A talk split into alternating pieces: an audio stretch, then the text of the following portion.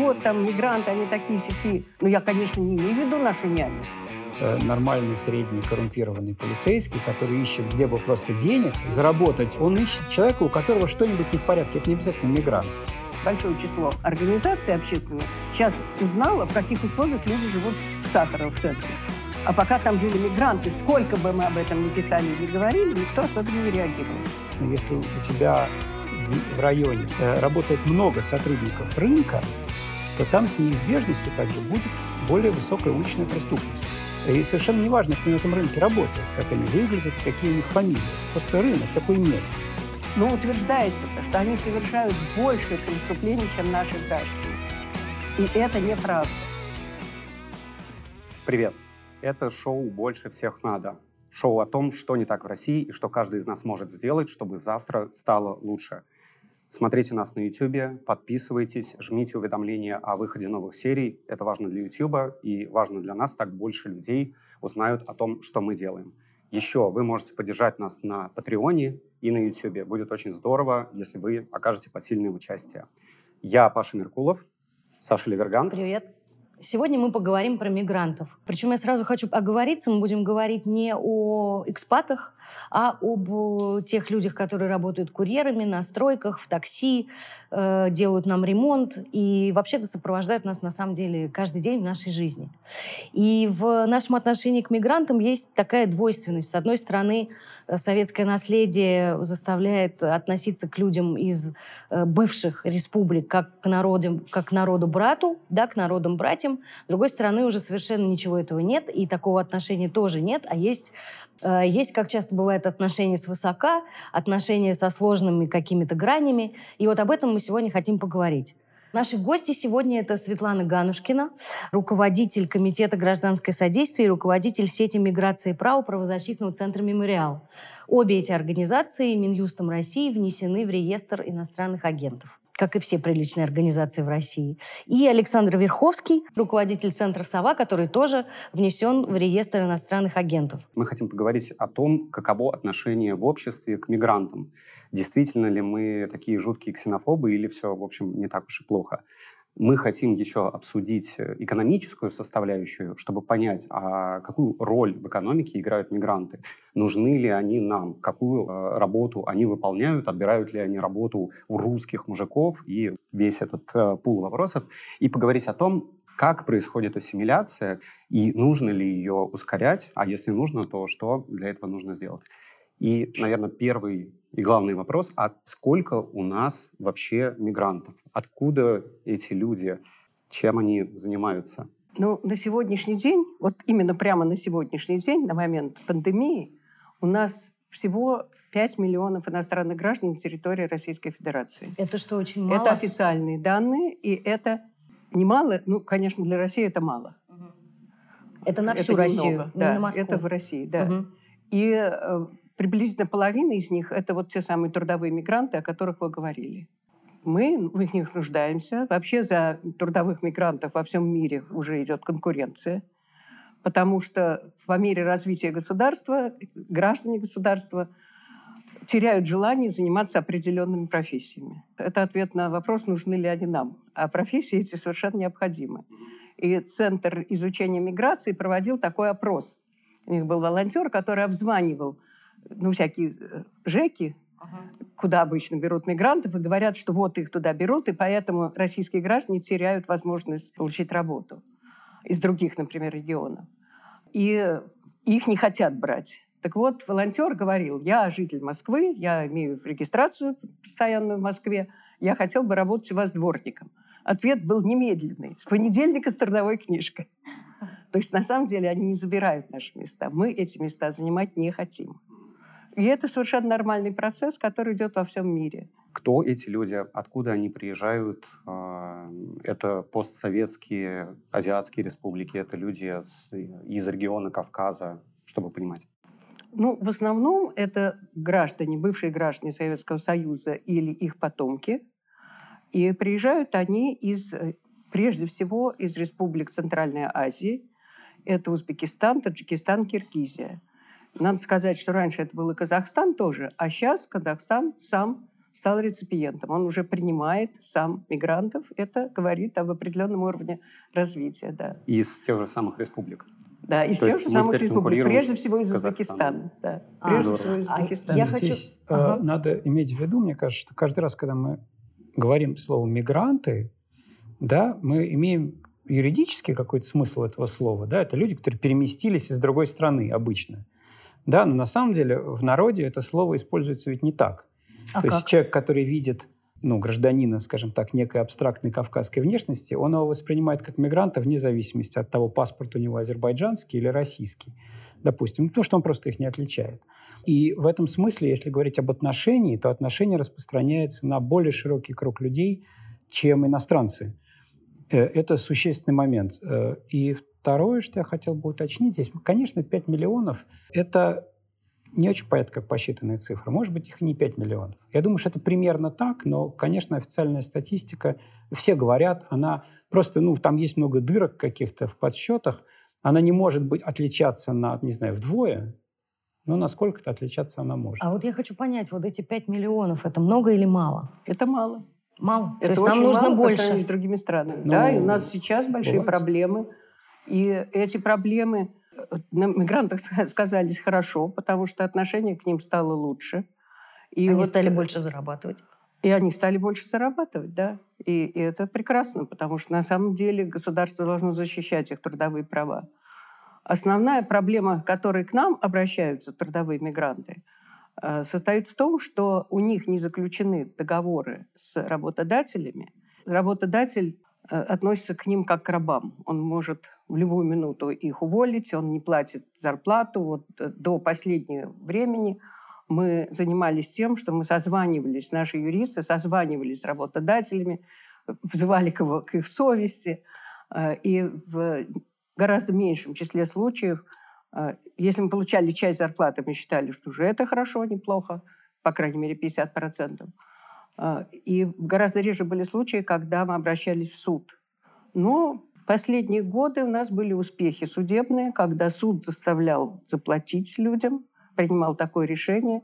И было у нас такое яркое дело, когда вот сидели наши подопечные в зале суда, и был там работодатель, и он в присутствии судьи перевел им на счета необходимые деньги. Да.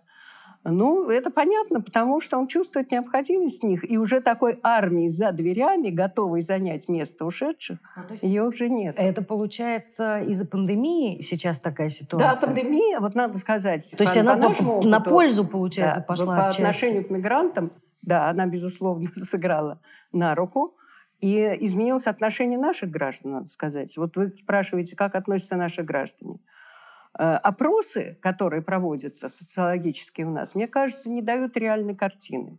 Потому что есть некоторые такие вот стандартные мнения, которые люди повторяют, не особенно углубляясь в том, что они на самом деле чувствуют и понимают под этим.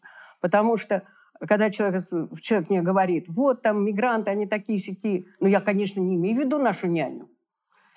У нас совершенно замечательная няня. Или, конечно, у меня строят дачу рабочие мигранты. Это совершенно нормально. Так что отношение, э, в общем, в целом, мне кажется, вот такое человеческое на личностном уровне, что бывает, вот, вот вы говорите о высокомерии, кстати, это чувство старшего брата было и в советское время. Я очень Мгм. хорошо это помню. Я помню, как хамили этим многодетным женщинам из Центральной Азии в магазинах у наших, когда я вмешивалась в это и говорила, что так нельзя разговаривать с людьми. Это все было и есть. Вот. Но при этом мне кажется, что последние годы отношение улучшилось. И вот еще раз хочу сказать, что в пандемию наши граждане стали жертвовать в нашу организацию в разы больше, чем в другое время. Потому что вот возникла солидарность. Ну, понимаете, трудно так рассуждать. Конечно, человек может хорошо относиться к своей няне, но при этом иметь некое политическое, скажем так, суждение, что вообще-то этих всех ну, неплохо бы куда-нибудь Всех, выставить. кроме этой няни. Ну, кроме няни, да. Мгм. Или, скажем, каждого второго. Ну, он, если его переспросить, он скажет, ну, допустим, всех, кто, и дальше какой-нибудь критерий предложит. Э, Это просто, понятно, что социологи так далеко в своих вопросах не заходят.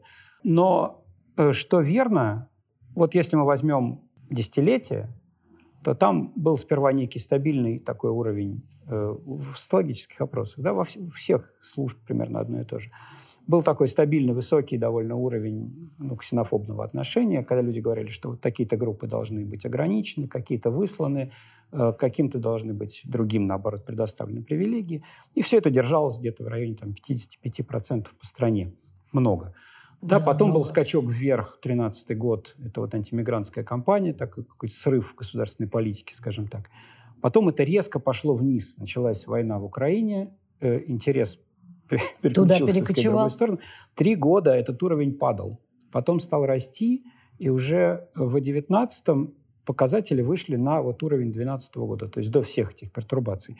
И, и там остановились. Вот не знаю, сейчас мы дождемся опросов еще по этому году, конечно, там все посчитают. Я думаю, что примерно так и будет. Мне кажется, тем не менее, что вот эти цифры сейчас, они немножко другое значат. Потому что э, люди на вопрос, ожидают ли они каких-нибудь эксцессов на, как у нас выражаются, межнациональной почве, гораздо меньше людей говорят, что что-то ожидают. То есть напряженности они не чувствуют никакой. Э, И вообще на вопрос, как вы относитесь к там, какой-нибудь группе или к мигрантам в целом, заметно вырос процент людей, которые говорят, никак не отношусь, равнодушно отношусь. Ни со страхом, ни с любовью, ни с ненавистью, ни с чем вообще. Вот просто все равно. И, честно говоря, мне кажется, что это очень позитивное изменение, потому что э, вот есть э, некоторая выделенная группа людей, и непонятно, почему к ним должно быть специальное отношение. Ну, если человек может объяснить, почему к ним должно быть специальное отношение, то это интересно. У него, значит, есть политическая позиция. Если у него на самом деле нет политической позиции, то и окей, если он не имеет к ним никакого отношения. Вот и все. Помогите нам разобраться в ряде стереотипов. Первый про, вот прям в продолжении того, что вы сказали, а, про нейтральные отношения. А, Есть стереотип а, относительно того, что мигранты совершают больше преступлений. И как раз, а, когда только началась а, пандемия и изоляция, активно ходили слухи о том, что резко выросло количество преступлений, совершаемых мигрантами, потому что они потеряли работу и сейчас ходят по дворам и грабят, чтобы как-то кушать. Это вообще имеет отношение к реальности или нет? Нет. Нет, не имеет. Э, Это, что интересно, вот эти вот вещи говорили в том числе полицейские э, чиновники какие-то про то, что вот сейчас граждане, ну, беспокойтесь, вот сейчас голодные мигранты выйдут на большую дорогу. Э, Практика показала, собственно, статистика, которую публикует ежемесячно Генеральная прокуратура, у нас, слава богу, есть источник. Да, на каждый месяц публикует статистику, и там есть такой раздел э, преступления, выявленные, там, соответственно, по, граждане СНГ отдельно есть прямо. И там всегда процент их примерно равен их количеству в стране. То есть они, в общем, такие же криминальные, как и все остальные. Даже меньше. Даже там, там есть, конечно, Конечно. отличия. Да, вот тут надо честно сказать, да, вот у них есть преступления для них как это сказать, Характерные. характерные. Это подделка документов. М. Ну как, человек попался с липовой регистрацией, может, он даже не знал, что она липовая. У нас же полно контор, которые делают там, бог знает что. И, но преступление-то его, вот он с ней стоит. Преступление не его на самом Ну, деле. Его за это привлекут. Да, его так. привлекают, за, действительно, его за это привлекают, но человеку не может прийти в голову, что если он идет в дом, на котором написано «булочная», и покупает буханку хлеба, то там в упаковке оказывается кирпич. Не он отвечает за то, что там кирпич. Точно так же вот эти самые фирмы, они существуют, они э, открыто рекламируются, у них написано, что они это делают. Да, Вот как они могут знать, да, что вот это- доку- документы. Человек приходит в эту фирму, он платит деньги и получает фальшивку, а наказывают его. И неоднократно мы проводили такой эксперимент. Мы звонили в такую фирму и задавали вопросы, настоящая ли будет регистрация, будет ли настоящая РВП и так далее. И нужно ли, что больше всего меня огорчало, нужно ли проходить реально медицинское обследование для того, чтобы получить санитарную книжку. Ответ был всегда один. Нет, ничего не надо. Вы придете, заплатите такую-то сумму, и это все. Много раз мы писали в прокуратуру, о которой говорил Шура. И прокуратура нам отвечала, что они не могут найти эту организацию. Вот она, вот э, ее объявление. Был более колоритный эпизод. Э, Я вот состою еще в правам человека при президенте. И вот в этом самом Совете в какой-то момент, еще раньше в нем состоял такой э, Евгений Бобров, который как раз занимался много вот этой тематикой. И которую оттуда выставили. Его выставили потом оттуда. А, так вот, в какой-то момент э, Бобров купил в такой фирме, э, по-моему, как раз э, вид на жительство или что-то. Регистрацию. документ. Бобров купил на регистрацию. Имя главы или... службы миграции да, генерала он Рамадановского. В федераль... Он зарегистрировал в одной квартире руководителя миграционной службы Рамадановского и меня. И потом он эту бумагу на Рамадановского, да, а фамилия не Иванов, да, то есть сотрудник службы мог бы знать, как начальство зовут, э, вручил Путину в руки. Говорит, Владимир Владимирович, вот что у нас происходит. Э, президент так как на это посмотрел, сказал, это же уголовное дело. И действительно, это уголовное дело. Но через год, по крайней мере, эта контора не только никуда не делась, она даже телефон не поменяла.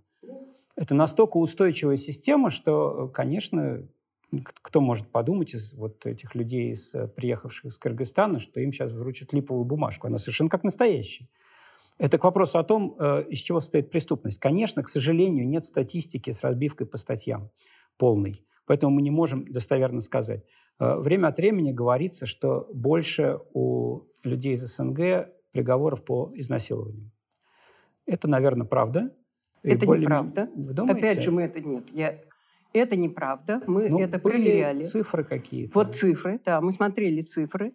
И мы смотрели, говорили, что они совершают больше преступлений, чем наши граждане. У меня был разговор с э, начальником управления Следственного комитета города Москвы.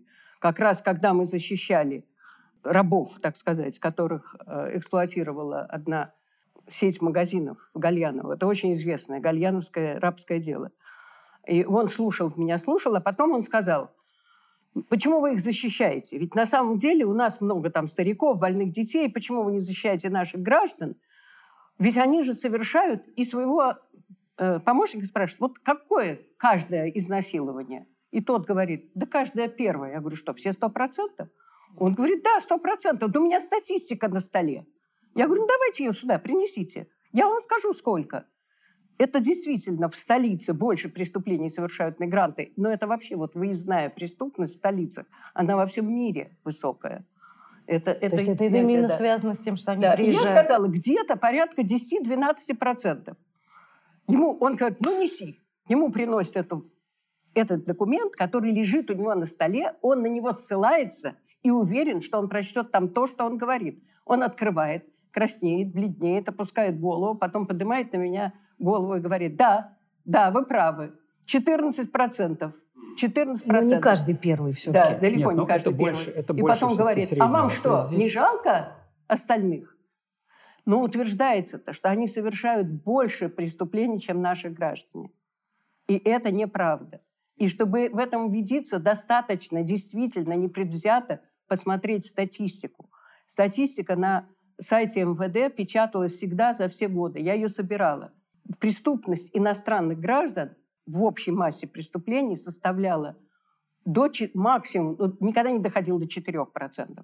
Это средний был 3%. Ну, это очень вредный, очень вредный стереотип да, тоже, это, который это стереотип, в, да. во главе этого И потом я еще хочу добавить тому, что сказал Саша, есть ряд преступлений, которые могут совершить только мигранты. Например, это нелегальное пересечение границы – Например, это фиктивная регистрация иностранного гражданина, и так называемый закон о резиновых квартирах. Вот я ушла из Советов, о котором сейчас говорил Шура, э, ну, по, по причинам... Я была 10 лет членом этого совета со 2 до 12 года, когда снова после Медведева стал Путин президентом. Я сочла это нарушением 81 статьи Конституции и решила, что мне уже нечего посоветовать. Вот. Однако мы все-таки встречались с Путиным, когда меня пригласил Лукин и Федотов на встречу с ним под Новый год. И мы с ним говорили о миграции и об этом законе о, э, о законе о резиновых квартирах. Когда человек, который купил регистрацию или у себя зарегистрировал человека, который там не живет, может быть не только в административном порядке наказан, но может быть наказан в уголовном порядке. И было совершенно ясно, вот мне, и это я говорила президенту, что не нужно делать карательные меры там, где можно решить все иначе. Можно сделать эту регистрацию бессмысленной. А когда она станет бессмысленной? Когда из нее ничего не будет следовать. Когда сделать нормальную регистрацию будет просто. И когда не будут требовать, когда на пути к российскому гражданству не будет стоять отсутствие регистрации, потому что регистрация – это формальная вещь, и она не может вот, разрывать связи. Но это э, основной закон, который устанавливает связь между человеком и государством. Владимир Владимирович сказал Володину, она дело говорит, надо подумать. Но не подумали. Через две недели он подписал этот закон. И теперь огромное число людей именно судят по этой статье. Еще есть статьи КОАП, под которые попадают просто трудовые мигранты пачками. Это 18.8 и 18.10. Это статьи о нарушении порядка, труда, порядка пребывания на территории Российской Федерации и порядка трудовой деятельности. Почему люди оказываются в таком положении, что они нарушают эти, эти порядки? Ну, во-первых, потому что их не регистрируют там, где они живут реально. И еще есть один момент. Человек, который сдает помещение, какая-нибудь бабушка, она живет еще старым представлением, старым, о том, что, советским представлением, о том, что если она у себя кого-то зарегистрирует, человек получит право на ее жилплощадь. Это одно. И второе, мне кажется, главное, даже люди это понимающие, не хотят этого делать. Для чего? Люди наши не доверяют государству. Они хотят минимизировать свои отношения с государством и предпочитают использовать коррупционные схемы, каждый раз давая сумму определенную участковому, который приходит проверять. Чтобы только не иметь дела да. с официальными а потом, структурами. Да, чтобы не иметь дела с официальными структурами. А потом этих людей ловят на улицах, отправляют в суд, и дальше судебные дела эти чудовищные совершенно. Просто чудовищные. Кстати, по той же причине, вот хочу еще добавить, э, по той же причине и трудовая деятельность. Работодателю выгоднее иметь нелегального работника. Это же надо менять систему, чтобы ему это было невыгодно. Наказывать надо его. Работник заинтересован больше, чем кто бы то ни было, в том, что был договор. И когда говорят, что дело в налогах, дело не в налогах, потому что налог очень маленький. Я хотел, а, чтобы разобраться, понять, а как это вообще все устроено? Процедура легальной работы для человека из другой страны в России, она насколько сложная? Что нужно, чтобы ее пройти? Можно действительно какие-то пути обхода и шорткаты это лучше, чем идти по официальному пути, получать там патент, э, лицензию на да, работу? Вот в последние годы у нас появился замечательный закон, на мой взгляд, о патентах. Этот закон не связывает Э, возможность работы с разрешением работодателя. Потому что пока и работодатель должен был получать квоту, это было чудовищно. Эти квоты получали, какие-то фирмы получали их тысячами, и потом ими торговали. А я просто, решив пройти как работодатель вот этот путь один раз, отправил туда сотрудницу, которая просидела на получении, это значит в мае месяце вы должны получить квоту на работу в январе следующем. И мы эту квоту не получили, нужна была одна квота. Слава богу, сейчас от работодателя не требуется получение квоты, а работник может получить патент. Если он получил патент и оплачивает его регулярно, это так называемый авансовый налоговый платеж, то э, он может работать. Относится это к тем республикам бывшего Советского Союза, которыми у нас безвизовый въезд. То есть не ко всем. Кроме того, у нас еще есть несколько республик, которые э, в таможенном союзе э, состоят в Евразийском союзе. Это Казахстан, Киргизия, Белоруссия, Россия, Армения. Пять. И они могут у нас работать так же, как наши граждане. Просто, просто работать и все. Но, к сожалению, к сожалению, Работодатели не хотят отказываться от этой рабской системы, которая стала очень выгодной. То есть, э, если я правильно понимаю, все-таки на уровне государства какие-то вещи меняются, появляются какие-то, ну, вот как патенты вот эти, да, то да, есть что-то, что облегчает жизнь.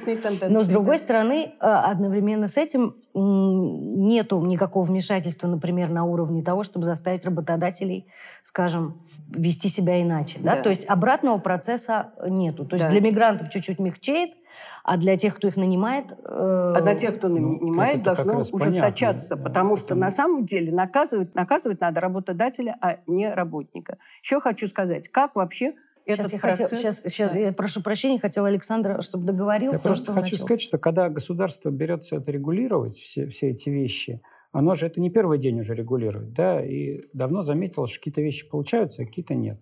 А вот это вот надавить на работодателя, это сложная такая сфера регулирования. Да, это какие-то опять кон- контрольные функции, нужно за ним там проследить, как они, вы, ну, все ли они правильно оформили, вовремя ли оформили и так далее.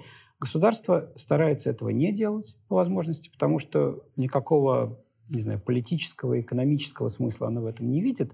Просто постараться ради хорошей жизни трудовых мигрантов не очень понятно, э, так, так ли уже это сильно надо. Вот э, ослабить э, требования к ним самим – это проще, действительно. И то, что оно пошло этим путем, это, ну, не знаю, рациональный выбор в некотором роде. Да? Проще в каком-то смысле пустить трудовых мигрантов мимо работодателя оформлять все бумаги, чем пытаться надавить на работодателя.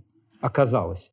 Это не во всех случаях э, возможно, по-прежнему, конечно. Поэтому тут система все еще очень несовершенна. И плюс, конечно, все равно, вот даже, хотя это не очень сложно, да, поехать в это Сахарово у нас, оформить патент, э, но кому сложно, кому, ну, кому просто, а кому и сложно. А да, для если, некоторых это еще и дорого. Если человек не очень владеет русским, да, функциональная грамотность у него невысокая, скажем так, да, ему вот эти бумаги заполнить сложно.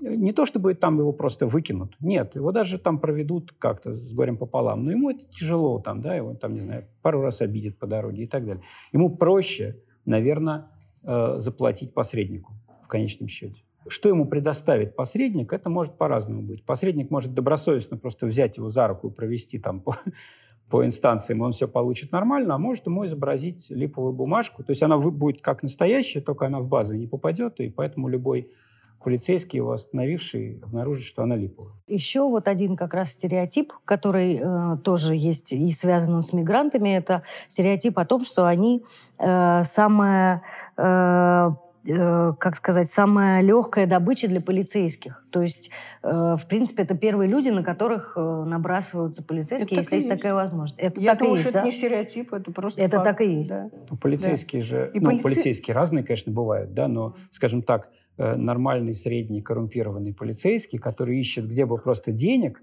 э, заработать в течение рабочего дня, да, он ищет человека, у которого что-нибудь не в порядке. Это не обязательно мигрант. Да? Это может быть человек, который не трезв, там несколько, да, или просто молодой человек, ну, не знаю, который, как ему кажется, а вдруг он, как, не знаю, там, если его хорошо тряхнуть, то, то у него можно наркотики найти. Ну, нетрезв да. наш гражданин может оказаться нетрезвый чем-нибудь зятем, например. Нет. Ну, Это надо посмотреть, опаснее. как он одет. Э, это на самом деле ну, у людей профессии, профессиональные навыки. Они, они очень аккуратно выбирают толпы. Это, не знаю, еще в советское время Например, э, не знаю, вот э, был такой добрый совет молодым людям носить очки без диоптрий.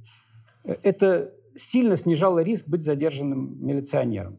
Ну, есть, короче, какие-то навыки. Я в какой-то момент, не знаю, в своей жизни стал по-другому немного брить бороды, и меня моментально перестала останавливать полиция. До этого меня останавливали каждый день просто буквально. А, подозрительная а, была борода. И вот ничего такого драматического вроде не изменилось, но это просто была мгновенная разница. Это не... Да, конечно, под вот эти критерии легкой добычи, э, да, мигранты попадают больше статистически. Вот и результат. Кроме того, у полиции есть планы. И мы видим, что они меняются. И когда начинается кампания по борьбе, то хватает всех, кого попало. Вот, в частности, у нас был такой случай – когда мне позвонили мигранты и сказали, что их забрали, 8 человек забрали со стройки. У них было все, как полагается.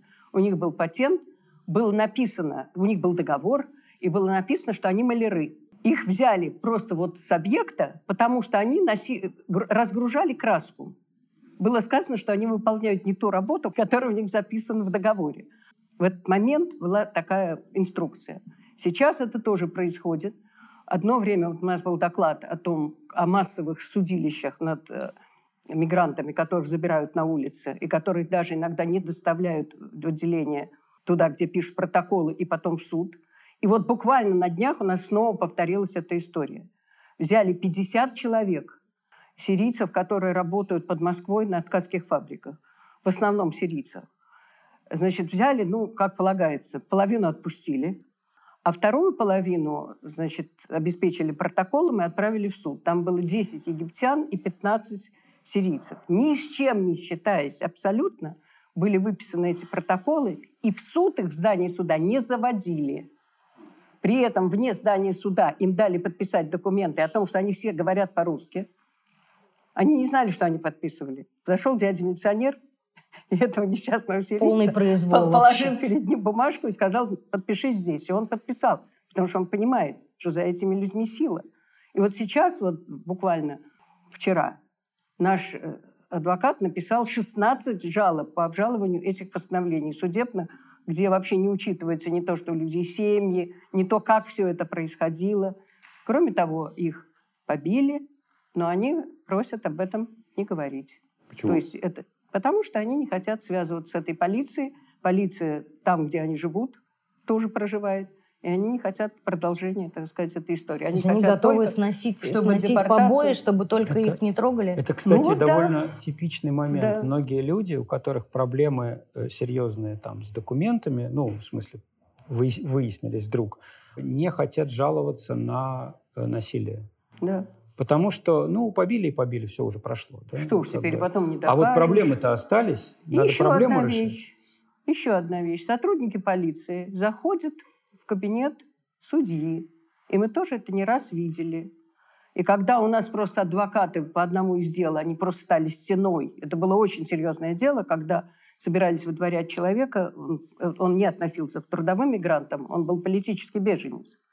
И у, нас, у него было несколько адвокатов, они стали просто перед дверью судьи, те рвались к судье, объяснить судье, как он должен правильно судить. И когда судья принял все-таки решение в нашу пользу, его пытались похитить.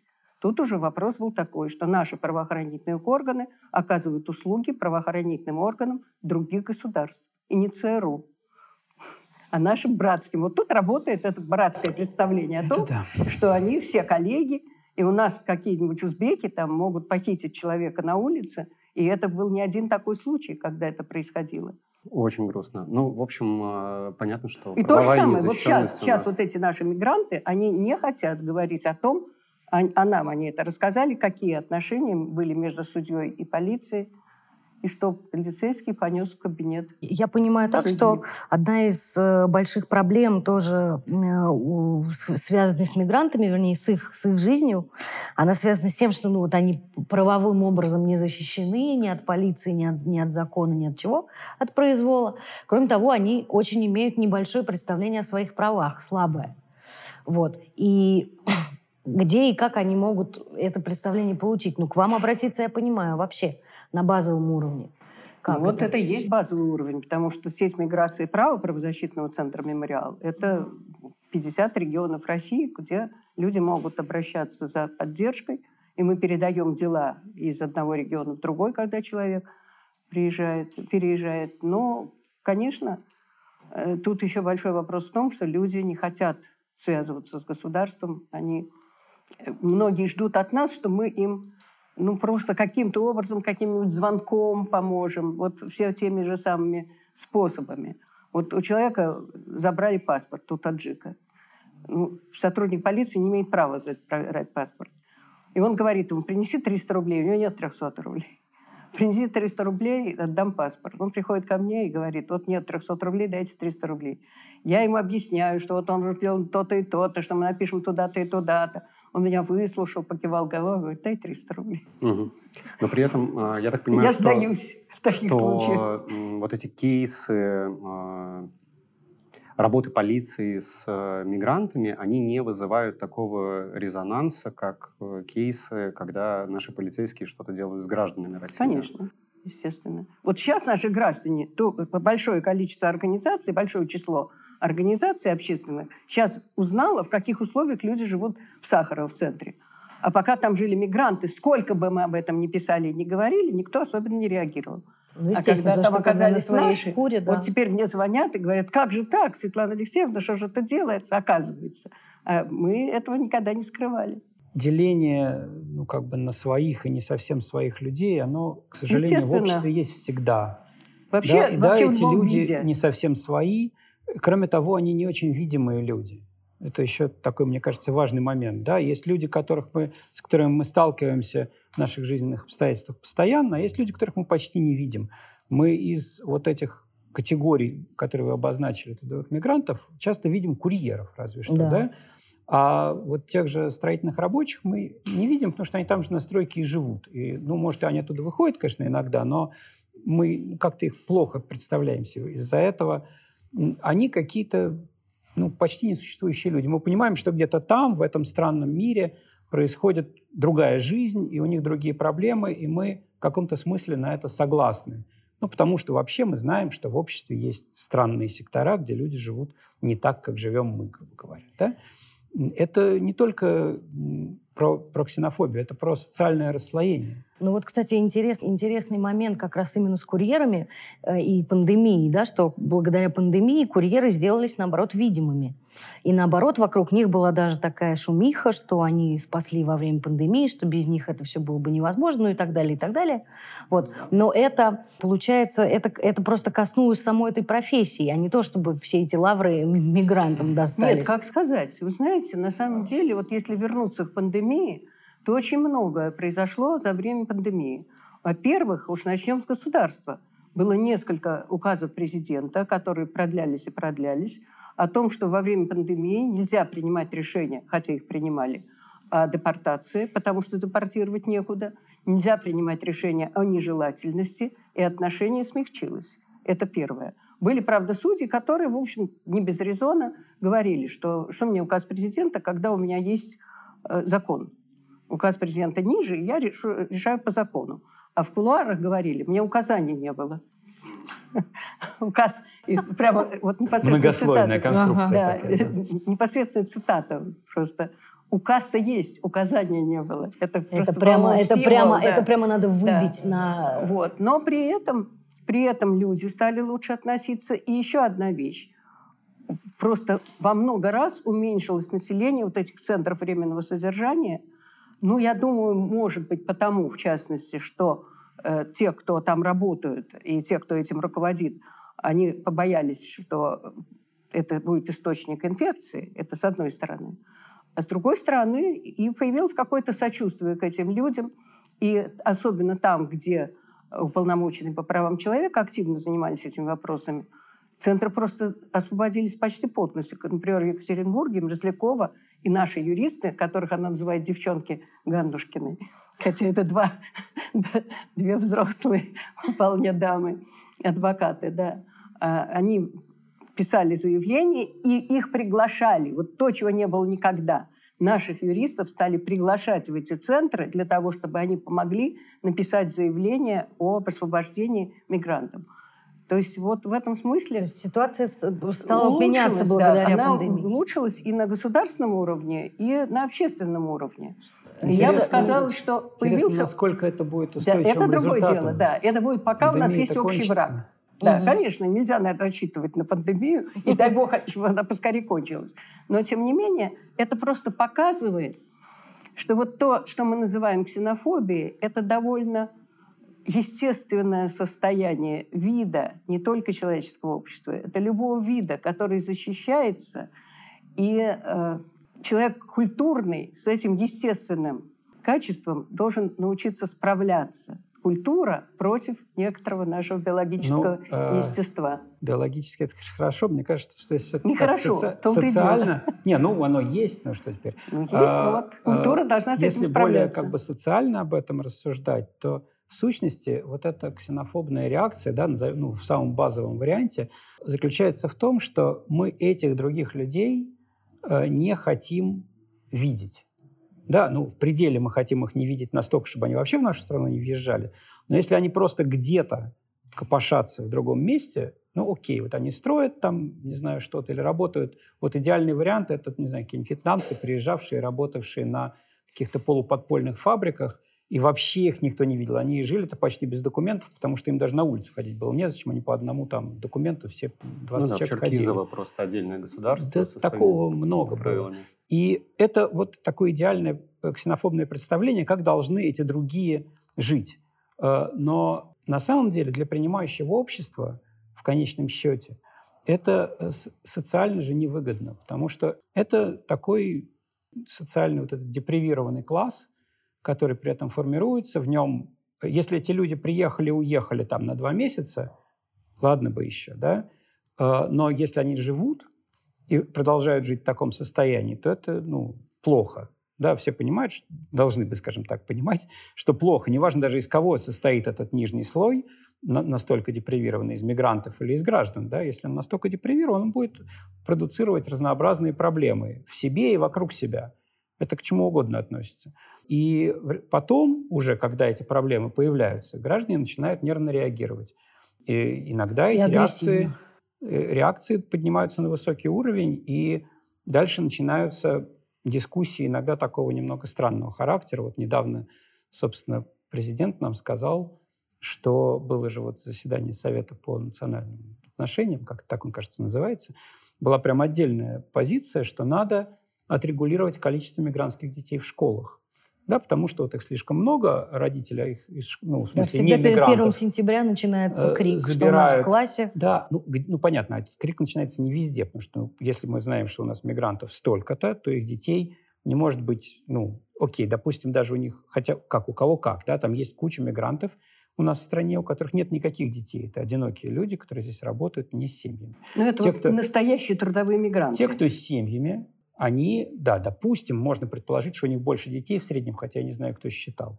Но опять же, сама постановка вопроса довольно дикая. То есть если государство будет регулировать детей по этому статусу, то что оно в конце концов сделает? Вот если ему покажется в какой-то момент, что мигрантских детей, вот детей людей без российского гражданства, да, назовем это так, должно быть в классе не больше, чем, я даже не знаю сколько, 5%, 10%. А если их больше, а куда если их девать? больше, то вот куда же их девать? Ведь э, право на образование никуда не, никто не отменял, во-первых, и во-вторых, э, дети, которые не ходят в школу, это опять же социально плохо да, для принимающего общества. Бы... Э, Что они хотят сделать?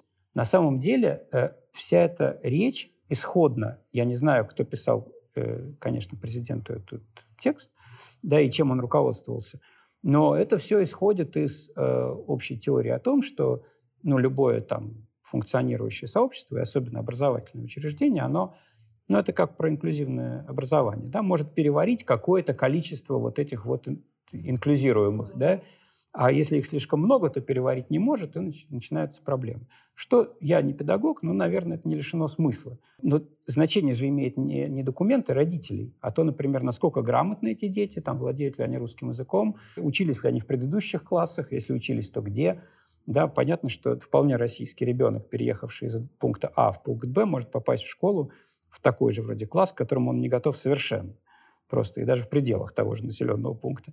Но ну, то есть это вообще района Москвы критерии. переехать в другой район и оказаться Конечно, в такой то есть школе. критерии вообще не имеют отношения к гражданству, по идее, да? Но если вопрос переводится в эту плоскость, он политизируется сразу и начинает обсуждаться неконструктивным образом, так мягко выразимся. Вот я бы интерпретировала то, что сказал президент, несколько иначе. Впервые президент обратил внимание на эту проблему.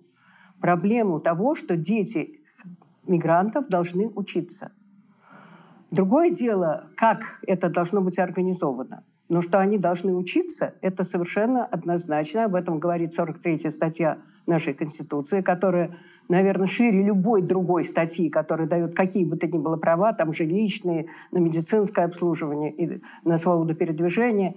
Эта статья абсолютно идеально широкая. И впервые на это обратили серьезное внимание. мне кажется, что если вопрос будет решен о том, что нужно каким-то образом устраивать детей в школы, что нужно, если это нужно, делать классы русского как иностранного на первое время, как делает Америка, которая вся на иностранцах построена, то тогда э, это, может быть, сыграть положительную роль, а не отрицательную. И это потому, потому что действительно там не ставится вопрос о том, что вот 5% больше класс то есть, не может априори, переварить. То есть априори ясно, что эти дети есть, априори ясно, да, что они должны да, учиться, да, да. и, значит, образовательная система должна как-то перекрутиться. Она должна их адаптировать. Она их должна адаптировать. Хотя делается все для того, чтобы это было не так, и у нас есть соответствующие распоряжения на уровне Минюста, мы, то есть, извините, Минобр. на уровне Министерства образования, мы с ним судимся постоянно. Причем это касается и наших граждан тоже. У нас даже есть один сотрудник КГБ, ФСБ, извините, который тоже своим ребенком к нам обратился. Потому, вполне российский гражданин, потому что он переехал, потому что вот его, у него нет регистрации на настоящий момент, его не готовы взять в школу. Я еще хотела бы сказать, что из этих мигрантов часть останется жить здесь постоянно. И особенно это относится к молодежи и э, к детям. И это компенсирует наш демографический спад – который тоже свойственен всем развитым государством. И в любом случае нам совершенно необходима миграция еще и по этой причине. Кроме всего прочего, эти дети, которые вырастут, они перейдут в другой э, класс. Да, То есть конечно, они, они да, уже не да. будут строительными рабочими, Конечно, они, скорее всего, конечно, пойдут да. учиться Да. и будут Так, э, да, зарабатывать, да, да, да. платить налоги и все Так же, такое как в прочее. советское время приезжали люди из Татарстана, или Татарии, как тогда называлось, работали у нас дворниками, да?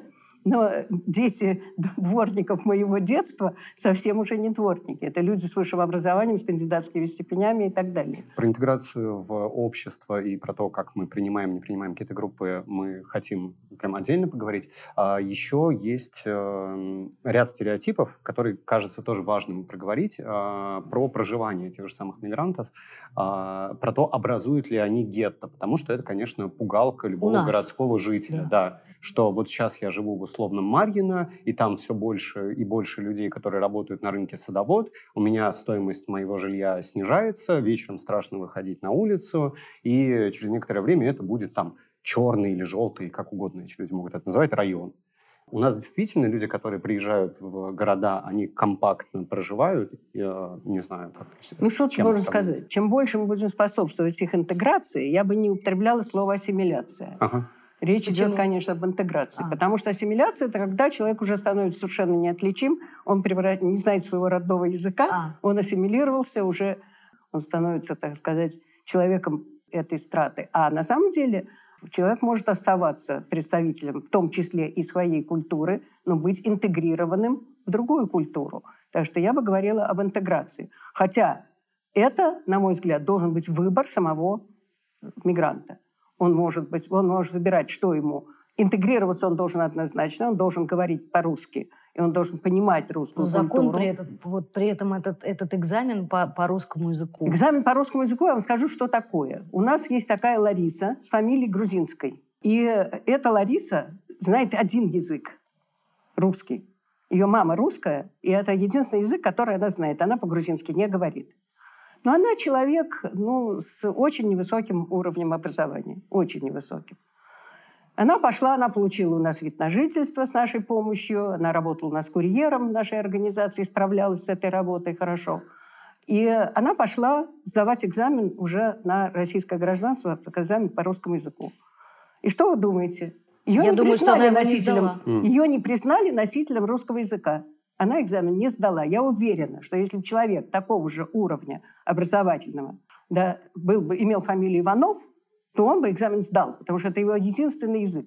То есть его фактически человеком не признали. Что написано в бумаге? В бумаге написано «не понимает скрытых смыслов». Это что я тоже не понимаю скрытых Вот. смыслов. Когда я да, об этом говорила на большом собрании, где были представители ФМС, я сказала им, я вам сейчас сформулирую, я по образованию математик, простейшую математическую теорему, если это не будет теорема Пифагора, а чуть другого уровня, да, и никто из присутствующих не поймет скрытого смысла. И даже прямого-то не поймет.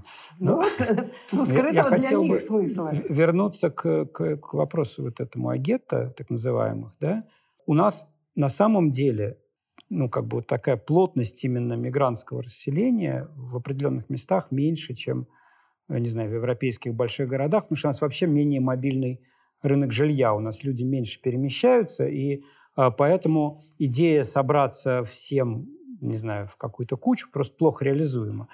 А, Но верно и то, что есть э, просто районы в городе, где жилье дешевле. И туда селятся, естественно, те люди, которые могут заплатить за жилье меньше. Среди них статистически неизбежно э, будет э, много приезжих. Не обязательно из другой страны, но просто потому, что в Москве дорогое жилье. Да? И да, конечно, если у тебя в, в районе, в микрорайоне работает, э, я такое позволю себе классово некорректное замечание, э, работает много сотрудников рынка, то там с неизбежностью также будет более высокая уличная преступность. И совершенно неважно, кто на этом рынке работает, как они выглядят и какие у них фамилии. Это просто рынок, так, такая, такое место. И, и да, жить около Ну, рынка... Откуда это такое Ну вот я жил около рынка А, некоторое около- время. Понятно. И я скажу, что буквально чем дальше ты от него отходишь на каждый квартал, тем спокойнее ты ходишь по улице. И совершенно неважно, кто там работает, не имеет никакого значения. И что, они грабят, убивают, что они делают? Ну, просто Атмосфера обычная, просто. обычная шпана, там вокруг этого роится. Ну, это такое место для, для тусования шпаны. Это нормально в некотором роде. Так устроены определенные места в городе. Есть в городе такие места. Ну да, то есть не надо Э, это национально никак да. Э, пытаться Конечно, поскольку человек глазом пытается выцепить опасность в этой ситуации, то он пытается, ну, как бы, обращает внимание, может быть, просто не на то.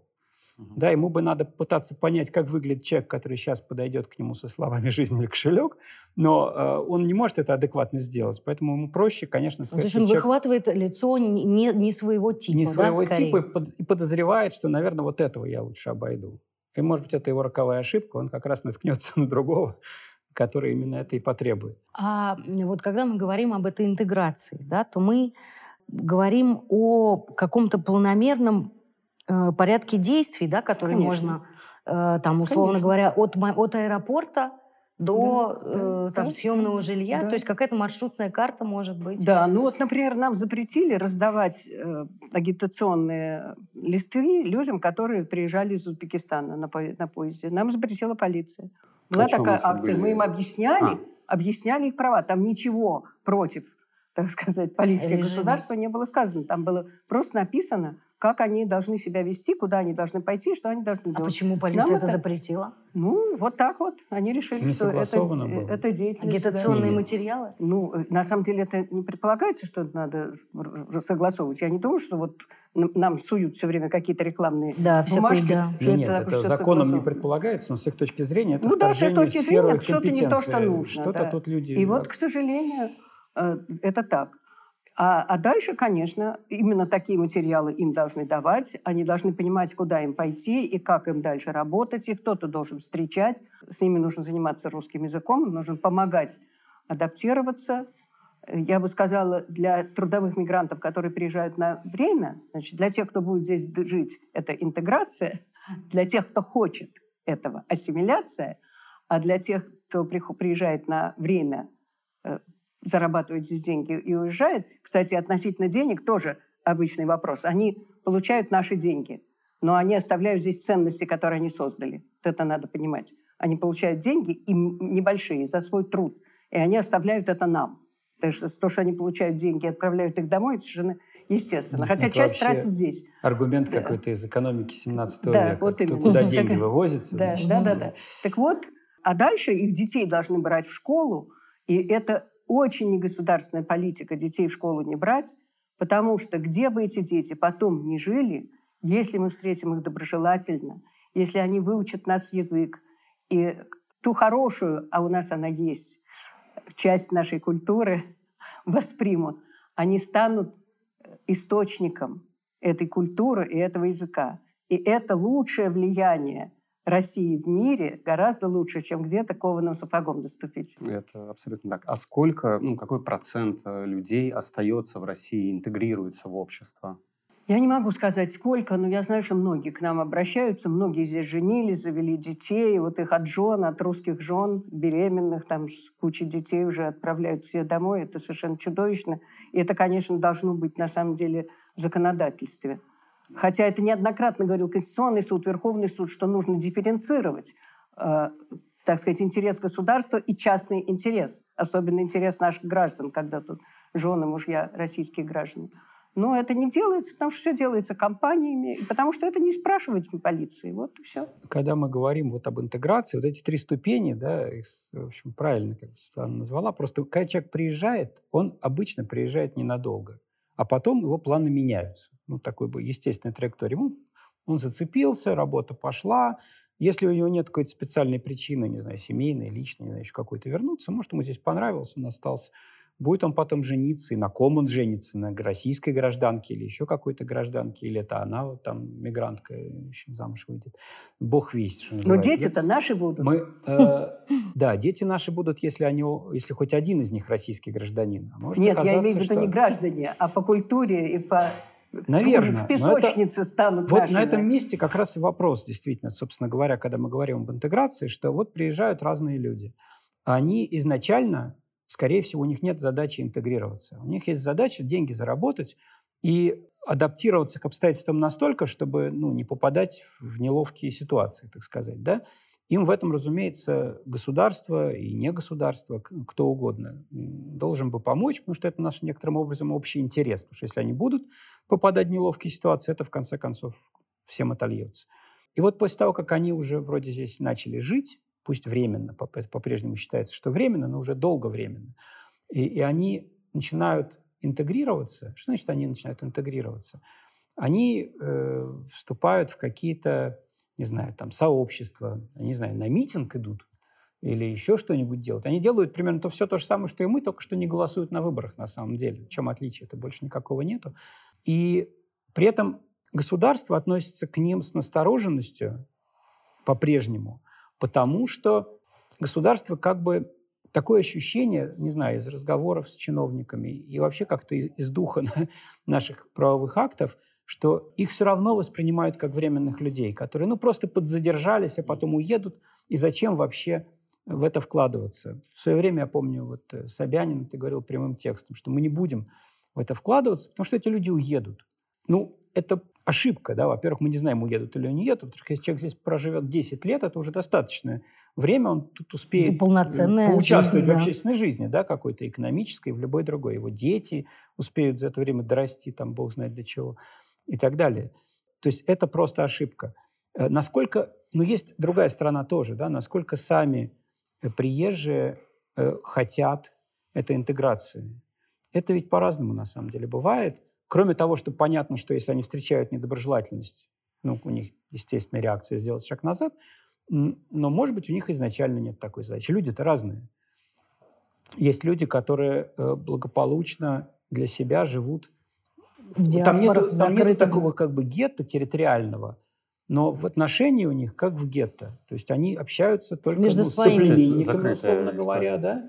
Они даже из-за этого говорят по-русски хуже, хотя они вроде живут годами, уже могут и гражданство российское иметь, и все равно вот это сохраняется. Другие люди выбирают другую траекторию. Мы не можем же их заставить, но надо это принимать как данность. Да, что надо, люди... чтобы они же... воспринимали это как потребность. Но и надо, же... чтобы мы доброжелательно предлагали бы им варианты, так сказать. Но мы должны прежде всего сделать так, чтобы они эту траекторию себе представляли, Конечно, что у них может быть ну, такой путь, секой путь вот это прежде и, всего. и вот этот. Да. А если говорить о э, каких-то гражданских э, низовых инициативах, вот что, например, я сама могла бы делать? э, для того, чтобы как-то этому процессу помогать. Приходите к нам волонтерить. А, хорошо. Нет, есть же даже какие-то вот такие самодеятельные, я бы сказал, курсы русского языка mm. ну, вот для наши. детишек, mm, да? Потому что это, ну, вот то, чего действительно не хватает. Вот приходят дети. Хорошо, если в первый класс приходят дети, не говорящие по-русски. Там они, ну, этот mm-hmm. возраст, когда они быстро начинают говорить на любом, да? Mm-hmm. А если они постарше, то, то Вот сложнее. у нас несколько ну, десятков волонтеров, и некоторые просто берут на себя, например, такую обязанность посещать какую-то семью и там заниматься с детьми прямо на месте. Mm. И, и это, это очень хорошо, хороший вариант, да. да. При этом начинается обычно с того, что это просто занятие, а потом это возникает дружба, отношения хорошие, там mm. детей ведут в театр, мы устраиваем праздники для детей беженцев в парке. Парк с нами сотрудничает напротив, Екатерининский парк, напротив нашего офиса. То есть на самом деле люди готовы в этом участвовать и, в общем, помочь, помочь достаточно легко. А, ну, журналисты могут об этом рассказывать. То есть, на самом деле, работа есть для всех. Мы говорили уже о том, что люди, которые приезжают работать, они не конкурируют с местным населением господи, ужасно звучит, они не конкурируют с теми, кто здесь живет, э, за, за рабочие, да, за, за вот места. эти рабочие места, потому что никто не хочет это делать. Но кажется, что здесь все-таки есть какие-то конфликтные точки, например, работа в условном такси, которая для многих и в России является нормальным способом существования, и как раз вот на эти, э, на эти вакансии приходят люди-мигранты. Это так? Тут есть конфликт или он надуманный? Мне кажется, ну, он московском... надуманный, потому что сейчас столько такси, что такая потребность в такси, что всем хватит работать. Не, просто таксишный вот этот сервис так устроен, что там, грубо говоря, умещается сколько угодно водителей.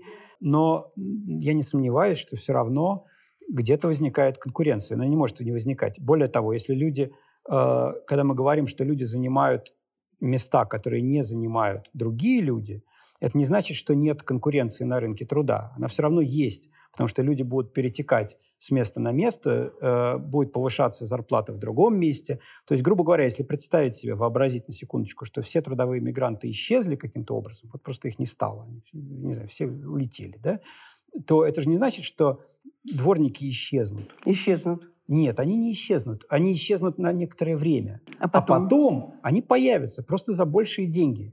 И эти деньги заплатят ну, те граждане, Жильцы. которые платят дворникам. То есть, ну, фактически это часть квартплаты. Да? И так, на самом деле, устроено все. Если уменьшается количество трудовых ресурсов, они дорожают. Это совершенно не важно, какие эти ресурсы по происхождению. Меньше трудовых ресурсов, дороже услуги. Вот и все. Э, общество э, Просто люди не видят этой связи естественным образом. Да? Им кажется, что э, цена, она такая, ну, какая установлена просто, не знаю, решением ЖЭКа или решением владельца магазина. Но на самом-то деле она же формируется именно в этой конкурентной среде, и все. Э, поэтому э, просто людям без, грубо говоря, без мигрантов, вот в этой вот идеальной для такого этнонационалиста картине, да, э, в которой нет мигрантов. Они куда-то сиделись, и мы живем в чистой такой гомогенной э, среде. Э, им придется прилагать какие-то усилия. Им надо будет либо самим доплачивать, либо им надо будет переквалифицироваться. И, например, какой-то э, дядя, который сейчас стоит э, охранником на входе в магазин подпирает стенку, да, будет вместо этого мести двор. Э, может быть, даже за те же деньги или больше. Вот рынок так работает, что двор точно кто-то будет мести. Вот это неизбежно. Э, может быть, этот дядя, может быть, другой дядя, который в это время сидит, не знаю, и пишет роман века. А потом он поймет, что не надо писать двор. роман века, лучше идти дворником. И ему это будет неприятно. Но двор будет подметен, в конце Вы концов. знаете, за наш один, один мой знакомый мне говорил о том, что они в свой кооператив решили взять дворником обязательно гражданина России. И не нашли хотя они предлагали большие деньги. Много больше, чем...